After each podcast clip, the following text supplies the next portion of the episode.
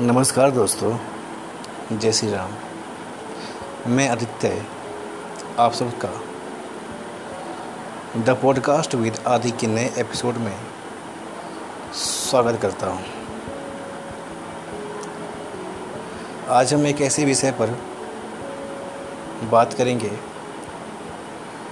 जो इस देश के लाखों करोड़ों हिंदुओं के आस्था और विश्वास से जुड़ा हुआ है। आज हम भगवान श्री राम के जन्मभूमि पर बनने वाले मंदिर के विषय में बात करेंगे। जैसा कि ये सबको पता है कि आने वाले पाँच अगस्त को भगवान श्री राम के मंदिर का निर्माण शुरू होगा। उस मंदिर निर्माण में अब्दुल सरिया देगा फैज ईट लाएगा, गफ्फार मिट्टी लाएगा। हमें समझ नहीं आ रहा कि अयोध्या में भगवान श्री राम का, के मंदिर का निर्माण हो रहा है, ही या बाबरी मस्जिद का फिर से निर्माण हो रहा है। ये बात परेशान करने वाली इसलिए है कि जिन मुसलमानों ने आज तक लगभग 500 सालों तक इस मुद्दे का विरोध किया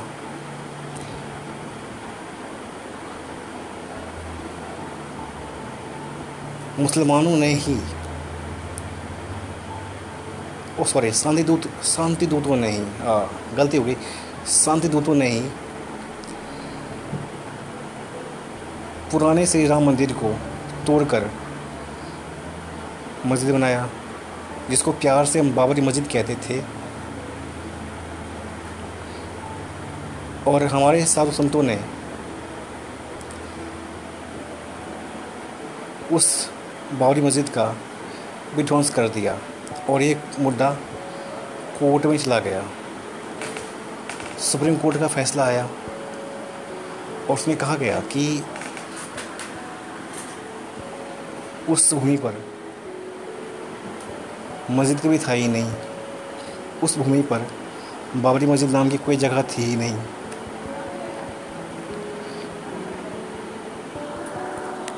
और फैसला भगवान श्री राम के मंदिर पक्ष में आया। तो आज कुछ बुद्धिजीवी, समझदार लोग कह रहे हैं कि कोई अब्दुल ईट लाए, कोई गफ्फार, मट्टी लाए, कोई फैज, सरिया लाए, उसमें क्या गलत है, क्या बुराई है?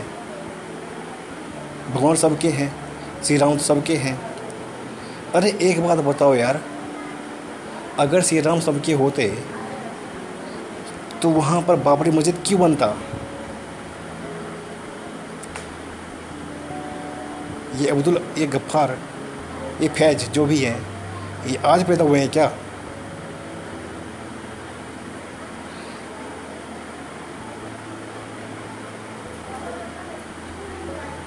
जब भी वो ये मुद्दा कोर्ट में था तब इन्होंने कहा क्यों नहीं, कि हमें नहीं चाहिए बाबरी मस्जिद।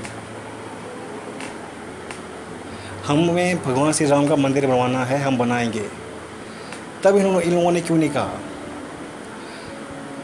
लाखों हिंदुओं का, लाखों कार सेवकों का खून बहा। ये क्यों बहा?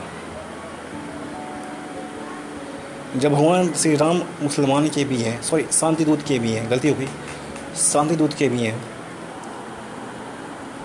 तो उन लोगों ने इस चीज़ का विरोध क्यों किया?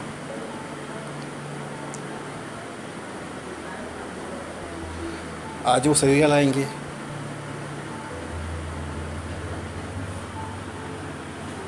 मिट्टी लाएँगे, ईंट लाएँगे और कल कहेंगे, इस मंदिर में हमारा योगदान है। हम इसमें नमाज़ पढ़ेंगे। तो हमारे देश के प्यारे सेकुलर जो प्यारे समझदार लोग हैं, वो इस बात को मान लेंगे कि भगवान तो सबके हैं। श्री राम मंदिर तो में तो सबका जगह होना चाहिए।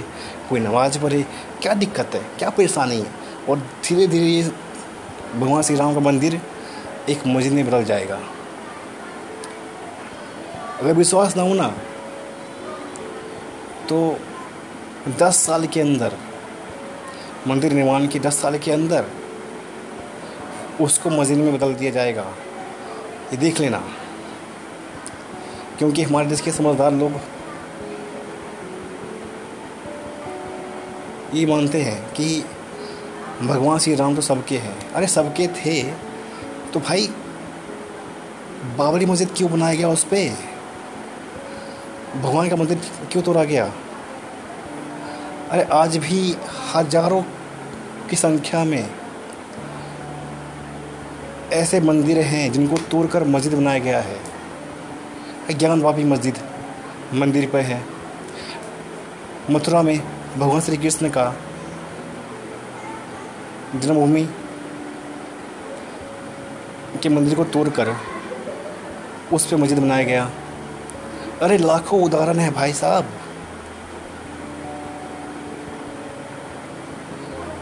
जब ये शांति दूत मानते हैं कि भगवान सबके हैं। तो वो छोड़ क्यों रहते मंदिर को? हटाए उस मस्जिद, वहाँ से मस्जिद। जो मस्जिद वहाँ से, वहाँ पे उस पे बना रखा है, हटाए उसको। क्या परेशानी हटाने में? जब ये मानते हैं कि भगवान श्री राम हमारे पूर्वज थे, भगवान श्री कृष्ण हमारे पूर्वज थे तो भाई साहब, मस्जिद मस्जिद को क्यों बनाए रखे हो? क्यों बनाया मस्जिद को?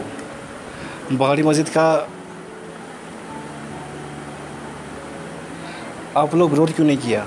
आप लोगों ने विरोध क्यों नहीं किया?